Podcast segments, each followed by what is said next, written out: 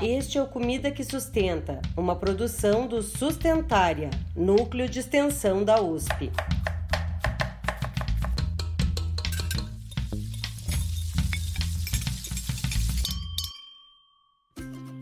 Olá, olá! Seja muito bem-vinda e muito bem-vindo ao nosso encontro Sustentária. Pode chegar, sente, fica à vontade. Meu nome é Pamela de Cristine e está começando o quinto episódio principal da terceira temporada do Comida que Sustenta, o que significa que já estamos na metade da temporada. Sim, mais uma vez tá, o tempo está voando. Então, para aproveitá-lo da melhor forma, vou convidar minha companheira de apresentação de hoje, que é a já conhecida e queridíssima Mariana Razioe. Oi, Mari!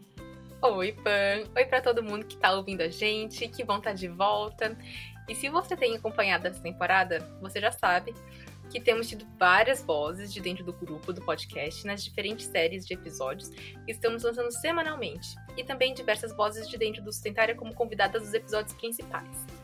E além disso, você também já deve saber que essa temporada está sendo embalada pelas reflexões geradas a partir do estudo, do estudo do Índice Multidimensional para Sistemas Alimentares Sustentáveis, o MISPS, Nele, pesquisadoras do Sustentária encontraram características comuns aos sistemas alimentares de diferentes regiões do Brasil, que seguem mais ou menos a divisão geográfica do nosso país. Se você não está sabendo de nada disso, te convido a voltar aos episódios anteriores para entender melhor. Mas também deixo avisado que, caso você não tenha ouvido, isso não te impede de compreender a nossa conversa de hoje, que será sobre os sistemas alimentares da região Nordeste abordando suas fortalezas e fragilidades a partir dos resultados do estudo do INSS, mas especialmente a partir do dos nossos convidados, que são pesquisadores atuantes na região Nordeste. Então, bora apresentá-los, Mari? Com certeza, Fã. Eu já começo pela nossa convidada interna, que é membro do grupo de alimentação brasileira Mandioca. Ela é graduada e mestre em nutrição pela Universidade Federal de Alagoas, a UFAL, professora do Instituto Federal de Educação, Ciência e Tecnologia de Alagoas e doutoranda em Ciências, Te eh, Ciências Tecnológicas Alimentares e Nutrição pelo Centro de Biotecnologia e Química Fina, CBQF, da Universidade Católica Portuguesa. Entre seus temas de interesse estão sistemas alimentares sustentáveis, alimentação infantil, segurança alimentar e nutricional. Ela é a querida Évila Ferro. Seja muito bem-vinda, Évila! Ah, muito obrigada, eu estou muito feliz de estar aqui participando do podcast é, e de ser membro, né, da, de ser da casa, vamos dizer assim, do membro do Sustentária. Muito feliz pelo convite e por estar aqui com vocês. E o nosso segundo convidado de hoje é o Fábio Araújo, que é graduado em nutrição pela Universidade Federal do Rio Grande do Norte, a UFRN, onde hoje atua como professor adjunto e lidera o grupo de estudos e pesquisas em gestão institucional e políticas públicas. Ele possui mestrado e doutorado em administração pela mesma instituição e entre seus temas de interesse estão planejamento público, participação social e alimentação para coletividades. Seja bem-vindo, Fábio. Oi, pessoal. Obrigado pelo convite, né? É uma satisfação estar aqui com vocês. E parabéns pela iniciativa do podcast. Né? É, fico orgulhoso de estar podendo contribuir de alguma forma. Prazer conhecê-las e satisfação. Então, para abrir o nosso bate-papo, como a gente gosta, eu vou começar perguntando para cada um de vocês. Como que vocês chegaram até aqui? Évila, podemos começar com você. Bom, eu sou nutricionista, né? E eu fiz o mestrado em nutrição é, com área de concentração em epidemiologia dos agravos nutricionais. É, e, a, e, estudei aqui, né, no, no, contexto de Alagoas, do semiárido alagoano, a transição nutricional. Né? Eu fiz o mestrado aí já tem uns aninhos.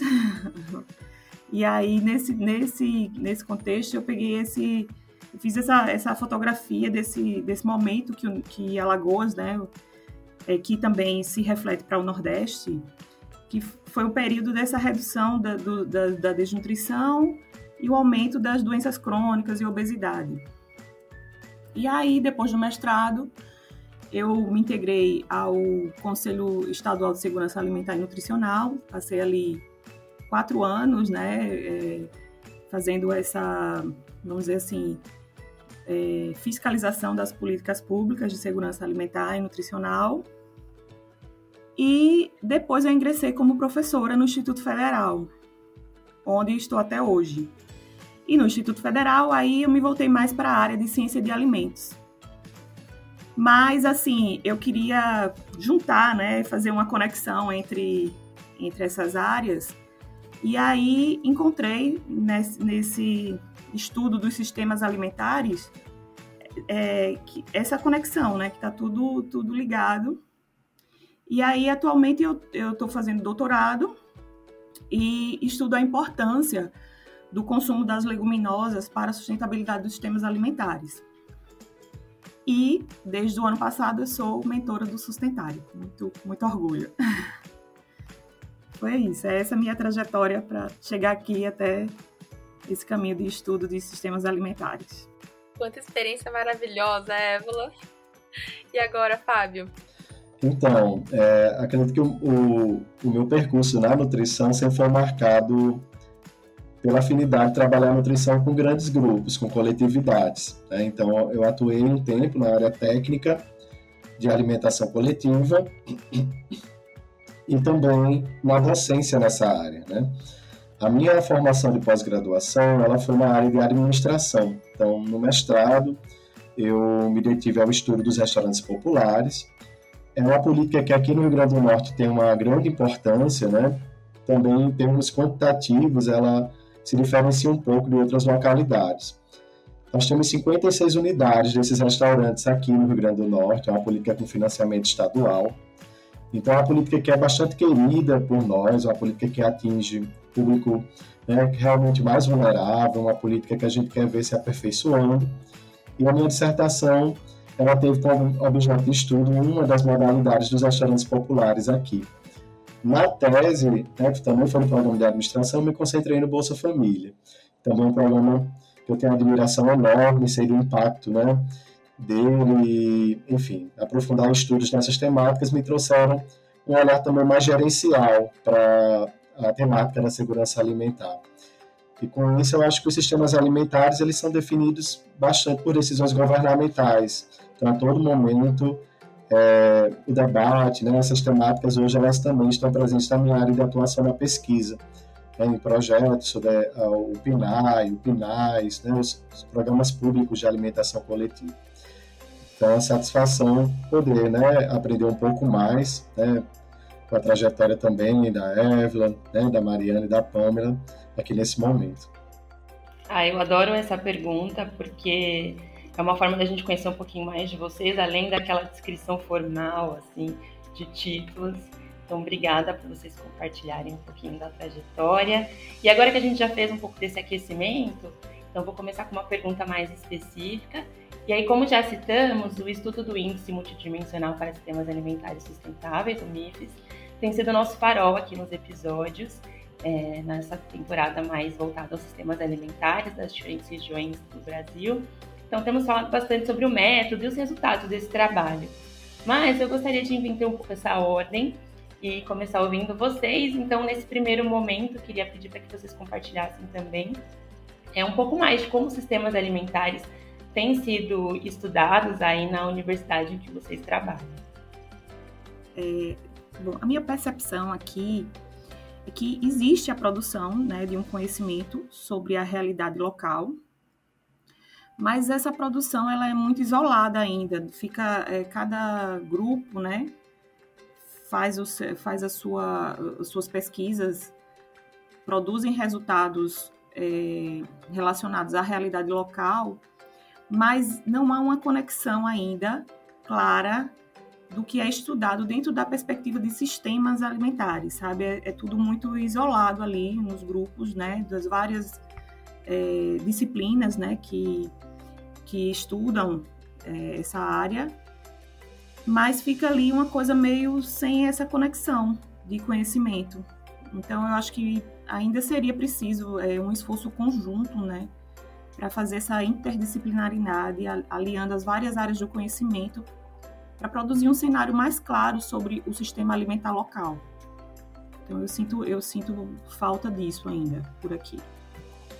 Então, é, primeiro parabenizar pelo estudo, né? um estudo muito relevante, com uma consistência metodológica é, bastante apurada, é, com muitas informações né? para que nós possamos trabalhar e compreender melhor essa nossa realidade tão heterogênea quanto as regiões do Brasil. Né?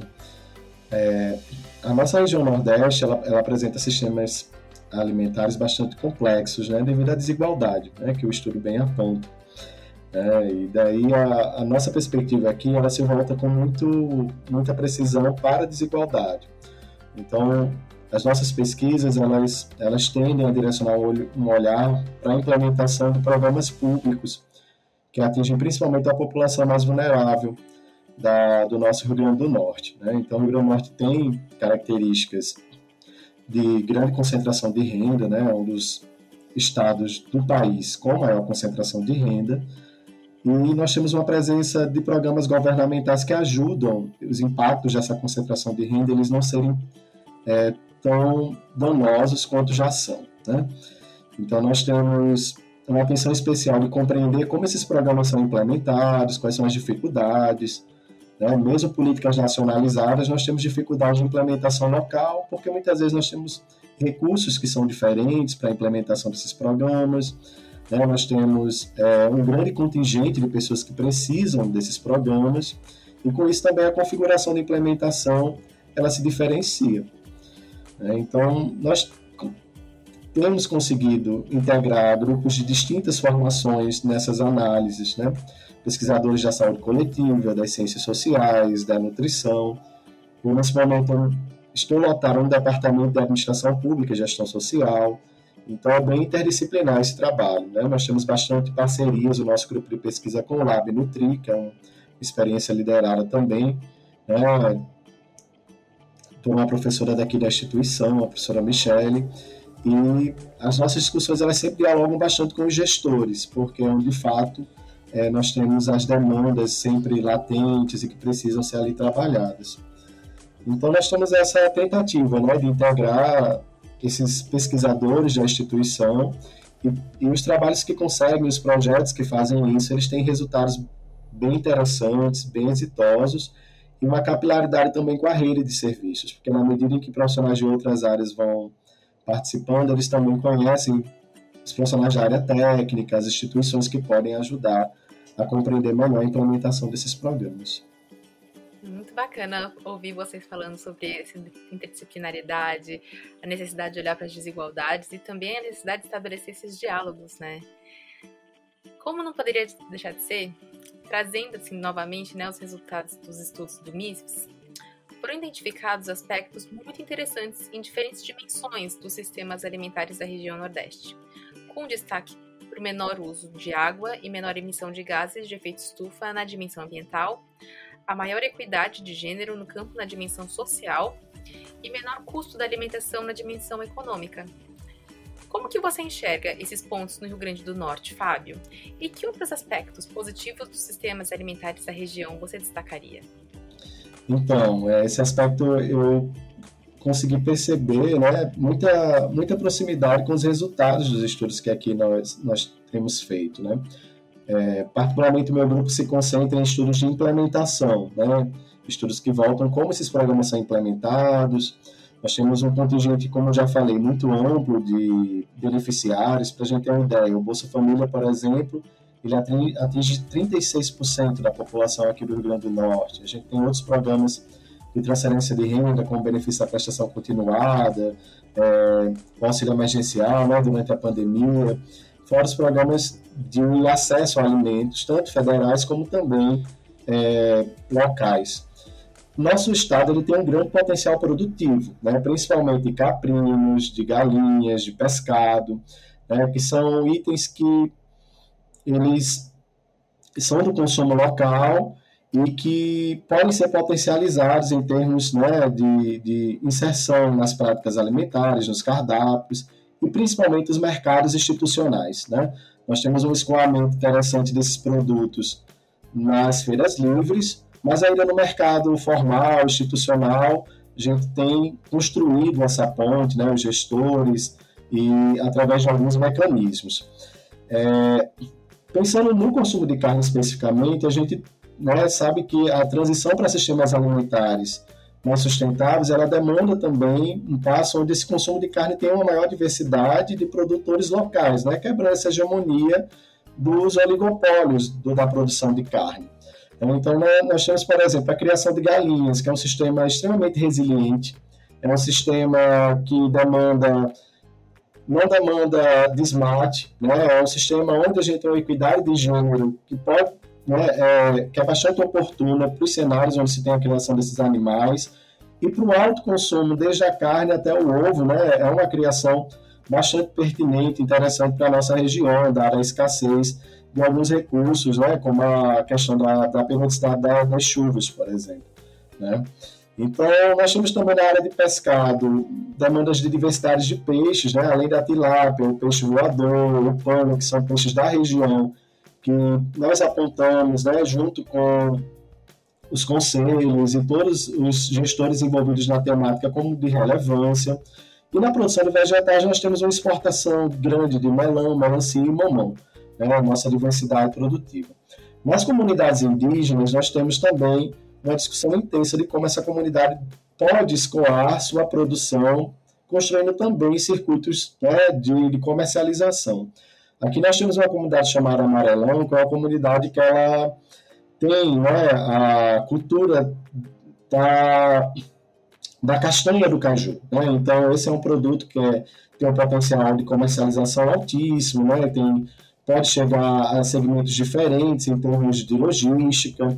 Então, lógico que essa produção ela também precisa atravessar né, alguns aperfeiçoamentos com relação a própria produção em si, ao seu escoamento, né? então são as temáticas que a gente tenta conversar um pouco. Nós temos um estado com bastante estiagem, né? e com isso nós temos também programas que, ao meu ver, são de baixo custo, mas que eles têm grande impacto em termos de, de eficiência né? da, da produção, principalmente da produção rural. Então, nós demandamos aqui, precisamos sempre né, do programa de cisternas, que é um programa federal, na última gestão, esse programa ele foi, o orçamento dele foi bastante diminuído, né? ele é um programa fundamental, tanto para a produção, para o alto consumo, e também as cisternas escolares, que é uma realidade do nosso estado. E nós temos também agora um programa estadual de barragens, né, que é justamente de promover essa reserva de água em determinadas localidades com menor frequência de chuva. Então, no meu ver, eu acho que os aspectos positivos eles estão dentro dessa potencialidade que o Rio Grande do Norte tem de diversidade né, de produção e principalmente produção da agricultura familiar, né, e dessa diversidade tanto de alimentos de origem animal, vegetal, né, entre outras questões que foram colocadas aqui. Você, Evla, como você enxerga esses aspectos em Alagoas e que outros pontos positivos você destacaria? Bom, Alagoas ela é um, é um estado ainda né, com indicadores econômicos abaixo da média brasileira inclusive figurando entre os últimos do Nordeste, né? E esses dados eu, eu, eu corroboram com o que foi é, é, é, encontrado no estudo, né? Que existe uma relação inversa entre as performances econômicas e ambientais, né? É, isso foi uma, um, um achado interessante do estudo no Brasil como um todo.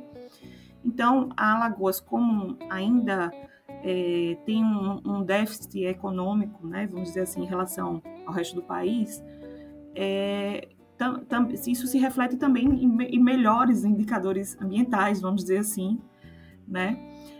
É, porque aqui no Nordeste, os sistemas alimentares locais, com, com a produção artesanal e a forte cultura alimentar, ele ainda resiste, né? Essa, essa essa é, lobby das indústrias, essa, essa forte industrialização do sistema alimentar, ainda não alcançou é, os recantos do Nordeste né, e Alagoas. Então, é, o grande desafio aqui seria promover o desenvolvimento econômico sem sufocar os sistemas alimentares locais, né? Porque que eu acho que é o, é o grande desafio que se coloca à frente e sem sufocar e pelo contrário fortalecer esses sistemas alimentares locais para que você tenha um desenvolvimento econômico é, com, com bons indicadores ambientais, né? Então, acho que é uma oportunidade né, que a gente ainda tem né, de preservar esses sistemas locais, como bem o Fábio colocou, tem, tem várias é, redes né, de, de produção local, como, por exemplo, a criação, a criação de galinhas aqui também, que como, como ele falou, aqui nós temos um, uma parte de, da, de, da produção de leite e, que, e derivados, queijos artesanais, né, que é muito forte aqui no interior do estado, que poderia é que pode existe aí um lobby da indústria para sufocar esses sistemas locais, né? Então o poder público ele tem que ter políticas para é, fortalecer esses sistemas locais, né? Aqui, por exemplo, falando com relação à alimentação brasileira, né, na mandioca, que, que, que é o grupo que eu participo no Sustentária, a gente tem ainda uma rede de produção aí de farinha, de, de, da mandioca, da tapioca, que são todas majoritariamente de pequenos produtores. Então esses sistemas eles devem ser fortalecidos, né? E mas o desenvolvimento econômico ele precisa acontecer também, né? Sem necessariamente é, você é, é, piorar os indicadores ambientais. Então fica aí, eu acho que o grande desafio para o próximo período seria esse. É interessante que vocês comentaram um pouco mais sobre a dimensão econômica, ambiental. E aí, por um outro lado, acho que é legal trazer também a dimensão nutricional, onde o estudo identificou uma maior carga de desnutrição, deficiências nutricionais e doenças crônicas na população da região Nordeste. Eu acho que esses dados têm muito a ver com a sua linha de pesquisa, não é, Evelyn? E eu queria perguntar o que você tem encontrado nos seus estudos, se está de acordo com os dados é, levantados pelo índice e o que você apontaria como as principais causas. Bom, a, o Nordeste, né, do, é, até 2015, sobretudo nos anos 90 e nos anos 2000, ele apresentou uma queda assim, extraordinária dos índices de, de desnutrição. É, em menor proporção, as deficiências nutricionais também caíram em menor proporção, mas também reduziram. E tudo isso foi impulsionado por um arcabouço né, de políticas públicas de combate à fome e à pobreza, que eu acho que no Nordeste, assim, o resultado foi foi potencializado, sabe? É, é, é foi uma coisa que talvez nos outros estados da federação não, não tenha tanta esse impacto quanto teve no Nordeste. É, por outro lado, né, as doenças crônicas elas aumentaram, a obesidade aumentou, pois, pois é, é, uma população que é vulnerável ela passou a ter acesso amplo a alimentos ultraprocessados, né, que vem desse sistema alimentar mais industrializado e enfim. Então, aí foi aí onde aconteceu esse processo, né, de transição nutricional que a gente observou no Nordeste e assim, a partir de 2016, 2017 para cá, essas políticas elas foram sendo desmontadas, né? E isso aí refletiu também no, nos índices de desnutrição no Nordeste e em Alagoas também voltaram a crescer, né? Não tão, não tão, não voltaram ao que era antes, assim, né? Eh, das décadas anteriores, mas voltaram a crescer e a insegurança alimentar sim, né? A, os índices de segurança alimentar foi que deram essa disparada é, e corroboram com os achados aí do estudo, né? Que vocês do, do estudo que foi encontrado aí esse esse cenário de, de, piores indicadores nutricionais aqui no Nordeste, né? Então eu acho que a gente tem um desafio aí pela frente, né? É rearticular essas políticas públicas, né? Que foram desmontadas para garantir o acesso né, a alimentos saudáveis, não a alimentos ultraprocessados. Então, é um, é um desafio a mais que se coloca, né, além de garantir o acesso, né, mas que esses alimentos sejam de sistemas alimentares sustentáveis, né, sejam alimentos saudáveis de sistemas alimentares sustentáveis. Então, é, é, é essa leitura que eu, que eu faço daqui da, do estado de Alagoas, principalmente, do Nordeste como um todo e do estado de Alagoas. E voltando na questão da dimensão social e econômica, também outros problemas chamaram atenção nesse estudo, que é que um deles é como a grande pobreza entre trabalhadores do campo e como a renda se relaciona à qualidade da alimentação. Os agricultores também fazem parte da população afetada por má nutrição, por mais contraditório né, que isso possa parecer, já que eles são os que produzem os alimentos. Então, Fábio, para não ficar, para que a gente não fique preso no diagnóstico desse problema, você pode nos contar um pouco sobre as ações práticas que têm sido desenvolvidas na região, justamente no sentido de propor soluções para esses sistemas alimentares? Assim, Mariana, eu acho inclusive esse um dos pontos centrais, né, para a gente falar dessa conexão da agricultura familiar com o consumo, né? É, esses trabalhadores eles têm uma dificuldade de inserção de seus produtos nos mercados formais, como eu já falei. E daí é importantíssimo como os governos, o Estado, ele possa criar recursos, instrumentos, né, viabilizar essa conexão entre a produção e o consumo das instituições públicas. Né? Então, nós temos a importância das compras públicas sustentáveis, é uma forma onde o Estado tem esse protagonismo né, de usar parte do seu orçamento para aquisição de produtos locais, tornando essas aquisições é, elas vão agir em uma dupla né, via de aspectos positivos, né, ela vai fortalecer tanto a produção local, como também a, um incremento de renda para esses agricultores, melhorando assim sua condição de segurança alimentar né, e todas as questões que foram colocadas aqui.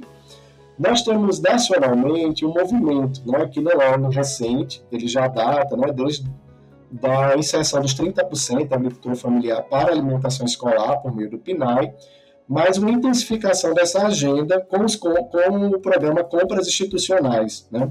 que é um programa que vem se expandindo, principalmente na administração pública federal, e que vem tornando essa realidade das chamadas públicas presentes também na aquisição de alimentos nos institutos federais, nas universidades. E nós observamos que, do ponto de vista local, essas legislações elas têm incentivado as legislações locais também. Então, aqui no estado, nós temos uma legislação local que se chama PECAFES, que é um programa de aquisição de gêneros da agricultura familiar no orçamento de aquisição de alimentos do Estado, e esse percentual ele faz com que essa produção local, por meio das chamadas públicas, ela possa atingir restaurantes populares, hospitais públicos, ela possa também estar presente dentro de LPIs, unidades militares, unidades prisionais, ou seja, em todos os espaços onde se produz alimentos com recursos públicos. Então, que esses recursos sejam priorizados para que esses produtores possam se inserir nesse mercado formal, que é um mercado que apresenta uma estabilidade maior em termos de remuneração, né, em termos de periodicidade de compra, né? além dos outros canais de escoamento que são extremamente legítimos, como as feiras livres e o próprio autoconsumo. Então, esse ponto ele me parece crucial, porque ele é um ponto onde você tem uma potencialidade, que é esse produtor já ter né, a experiência, a expertise e, enfim, todo o desenvolvimento da sua tecnologia de obter esses produtos e uma demanda que é latente e que sempre foi atendida por meio de licitações que tem um paradigma muito burocrático financeiro e que ele não é um paradigma justo, né, em muitos casos, porque nós temos que pensar que as compras elas também têm que ser orientadas por uma perspectiva de sustentabilidade, porque elas são processos governamentais que se demandam muito dinheiro. Então, a licitação convencional com a escolha pelo melhor preço, ela não se aplica a esse tipo de realidade. Então, nós temos realidades de instrumentos que devem ser fortalecidos, como a chamada pública, que possam trazer o pequeno produtor em condições de concorrência né, de forma mais igualitária. E daí nós temos nessa mobilização de trazer os produtores para o mercado formal, das instituições governamentais, também desafios, né? os desafios quanto à certificação dos produtores, a própria governança das instituições que trabalham programas dessa pauta, ou seja, que esses atores conversem entre si, alinhando inclusive legislações e práticas de programas. Né? Apesar de nós não sermos um Estado territorialmente muito extenso, mas é possível ver diversidade né, de condutas. Nós temos níveis governamentais, programas federais, programas estaduais, os municípios, nós temos sistemas, né, a intersetorialidade dessas ações e uma necessidade de instituir mesmo canais de governança, grupos, GTs, a importância do controle social, né? aqui o nosso conselho é bastante atuante, inclusive quando o Conselho Nacional, infelizmente, ele foi extinto e agora, felizmente, foi restituído, mas o nosso conselho foi um, ator muito importante na mobilização e é né, de atores locais na discussão desse, dessa questão que, a gente está trazendo. É, a gente tem agora a reestruturação do orçamento do PA, né, que é uma das conquistas né, que a gente vem nesse plano de reestruturação. O PA é um programa que faz esse diálogo e que ele tem um orçamento muito esgotado nas últimas gestões dos últimos anos. Né? Ele, ele particularmente, foi um, um programa que não atingia a sua potencialidade. Então, nós temos aí uma, uma recondução né, das formas como ele vinha sendo gerido. Nós temos aqui a expansão do ensino integral, né? E o ensino integral, principalmente nas escolas estaduais, Fundamental 2, ensino médio, né? Que são escolas que têm um grande contingente de alunos. E certamente, quando você pensa em 70% das necessidades nutricionais desses alunos, são refeições mais complexas, né? são refeições em maior volume. E essas refeições, quando elas também recebem contrapartidas locais, elas precisam também ter um percentual destinado para a compra da aquisição local. Então, essa é uma discussão também colocada. Né? Essa expansão do ensino integral ela é uma realidade, ela vai ficar ainda maior. A expectativa é que 50% da rede, dentro de alguns anos, seja de ensino integral. E a conexão da agricultura familiar com esse mercado, da alimentação escolar e de todas as outras unidades produtoras de refeições dentro do Estado, né? que forneçam refeições com orçamento público, que haja priorização, mas apenas a destinação do recurso ela não é suficiente. Existe todo um, um movimento pregresso né, de apoio à agricultura familiar por meio da assistências rurais, né, que a gente tem a Ematec, é um instituto excelente nesse sentido, mas precisa ser priorizado em termos de contratação, em termos de expansão, porque a, a legislação por si e a destinação do orçamento não soluciona esse problema.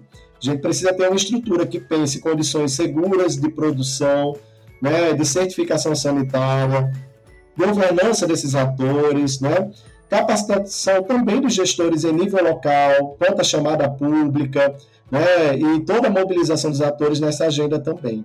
Então, acredito que com o fortalecimento desses eixos, nós podemos superar esse problema diagnosticado da insegurança alimentar em altos níveis né, nos, nos agricultores. É, obrigada, Fábio, por compartilhar um pouco de toda essa possível mobilização é, em busca de soluções. E depois de tantas informações e reflexões que vocês nos trouxeram, proponho que a gente feche com chave de ouro com as indicações de vocês para o nosso próximo quadro. Sustentária Indica.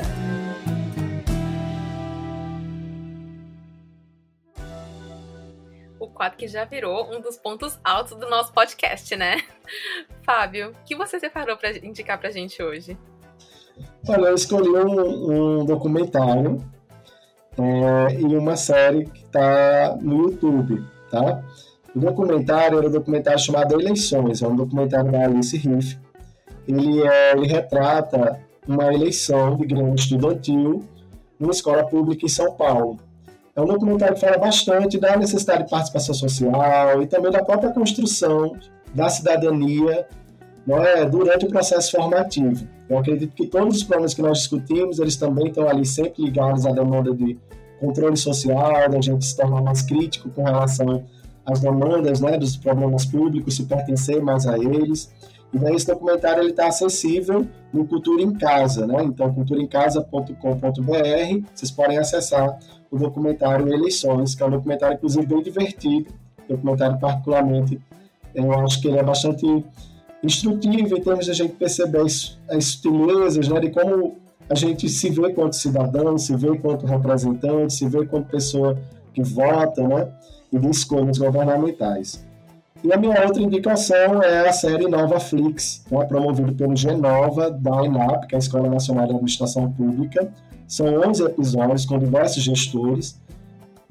Episódios que tratam também de segurança alimentar, porque abordam programas públicos de segurança alimentar, sobre a ótica da inovação no serviço público. Então, ela está disponível no YouTube, no canal da ENAP, e se chama InovaFlix. Né? Então, essa série sobre inovação, ela tem um aspecto muito prático também no convite com os gestores, e acredito que é uma boa pedida para pensar ideias que possam também transformar né, a nossa realidade nas localidades onde atuamos. Quanta dica boa, já tô aqui, já tô anotando aqui para assistir, já tô com, já tô com vontade de ver todos, todas as suas sugestões. Obrigada, viu, Fábio? E você, Évila, o que, que você gostaria de sugerir pra gente? Bom, eu vou puxar a brasa para minha sardinha, tá? eu indico o conteúdo produzido pelo GT, de alimentação brasileira, né, a mandioca de sustentária, especialmente a cartinha da rainha, que é uma newsletter que nós produzimos mensalmente, modéstia à parte, com um conteúdo de alta qualidade feito por nós, pela equipe que é maravilhosa, uma equipe super qualificada. É, e ela traz muita informação interessante assim sobre os sistemas alimentares é, é, da mandioca, né, baseados na mandioca, na, que são tipicamente brasileiros e também nordestinos, né? Então, eu indico que vocês acessem aí o site do Sustentária, entre lá no GT Alimentação Brasileira e se inscreva para receber a nossa cartinha da rainha. Ah, eu vou falar que a gente coloca no roteiro sempre uma indicação a mais aqui nossa, baseada nos nossos convidados. E aí, no episódio passado, o Alisson roubou minha indicação. Hoje, Évila roubou minha indicação de novo. Eu não vou mais indicar vocês. que era justamente a cartinha da rainha, mas vou aproveitar e indicar o e-book Memórias da Mandioca, que também está lá no site Sustentária, na parte do GT de Alimentação Brasileira Mandioca. E é produzido por esse grupo maravilhoso e dedicado à nossa rainha mandioca. Eu concordo plenamente com as indicações, Pam. Mas agora, infelizmente, já é hora de despedir dos nossos convidados. Evelyn e Fábio, muito, muito, muito obrigada pelo interesse, pela disponibilidade de vocês. Estar hoje aqui com a gente, fazendo esse episódio maravilhoso que a gente aprendeu tanto. Muito, muito obrigada pela participação de vocês. Ah, eu que agradeço pelo convite. Satisfação, gente. E aí, bora cozinhar? Como vocês já sabem, agora é hora da receita cuidadosamente trazida pelo grupo Vivências Biodiversas, que está nos brindando com as receitas mais apreciadas por quem nos acompanha nas redes sociais ao longo dos 10 anos de Sustentável. E seguindo nossa lógica, além de estar no top 10 de receitas do Sustentária, a receita de hoje é marcante na cultura alimentar do Nordeste, mais apreciada Brasil afora. E eu já vou deixar a Giovana Camargo trazer os detalhes. Para fazer a cocada de cupuaçu, você vai precisar de 3 xícaras de açúcar, 2 xícaras e meia de coco ralado e 500 gramas de polpa de cupuaçu. Se você estiver usando a polpa congelada, pode descongelar na panela mesmo. Vai mexendo para a polpa não queimar. Acrescente o coco ralado e misture bem. Depois que o coco estiver bem incorporado à polpa de cupuaçu, acrescente o açúcar. Acrescente o açúcar aos poucos para facilitar. Depois do açúcar derreter, o líquido vai secando aos poucos.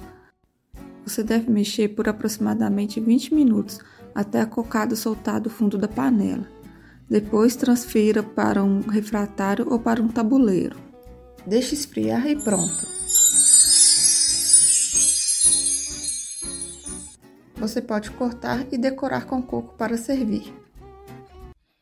Esperamos que você tenha gostado de mais essa receita tão cheia de significados. E como a minha amiga Ana Lúcia Romito sempre lembra nos episódios Eco, nós adoramos saber o que você está achando dessa temporada. Então, fale conosco a partir da ferramenta digital que for mais conveniente para você. E agradeço por isso e também deixo um agradecimento especial a todas as pessoas que estiveram com a gente hoje, nos bastidores, nas entrevistas. E se você ainda não ouviu algum episódio das nossas temporadas anteriores, saiba que todos estão disponíveis no nosso site, no Spotify, na plataforma Orelo, no Google Podcasts e a novidade dessa temporada é que também estamos no YouTube com formato de vídeo. Os links estão aqui na descrição, corre lá para explorar, não deixa de seguir os nossos perfis e assim acompanhar todas as novidades. E fica de olho para não perder os nossos próximos episódios desse mês. Teremos ainda dois episódios da série Explica e um da série Eco, com muita informação fundamental para desvendar e compreender melhor os sistemas alimentares. E sempre de alguma forma relacionadas com o episódio principal, que foi esse de hoje. Então te esperamos na terça-feira que vem. Até lá! O Comida que Sustenta é uma produção do Sustentária. Para ouvir todos os episódios, nos siga no Spotify, Orelo ou acesse sustentaria.com.br. Quem coordenou essa produção foi a Nadine Marques. Apresentação de Pamela de Cristine e Mariana Raziueta. O apoio à pauta, roteiro e pesquisa foram de Nadine Marques, Mariana Raziueta e Pamela de Cristine. A curadoria de receitas foi do grupo Vivências Biodiversas e de Daniele Freitas. A edição de Mariana Ting e as trilhas sonoras Sonoplastia de Daniela Viana e Fernando Curain. Os materiais de divulgação são de Clarissa Taguchi e Catarina Cruz. O Sustentar é o núcleo de extensão da USP, idealizado e coordenado pela professora Aline Martins de Carvalho, do Departamento de Nutrição da Faculdade de Saúde Pública da USP.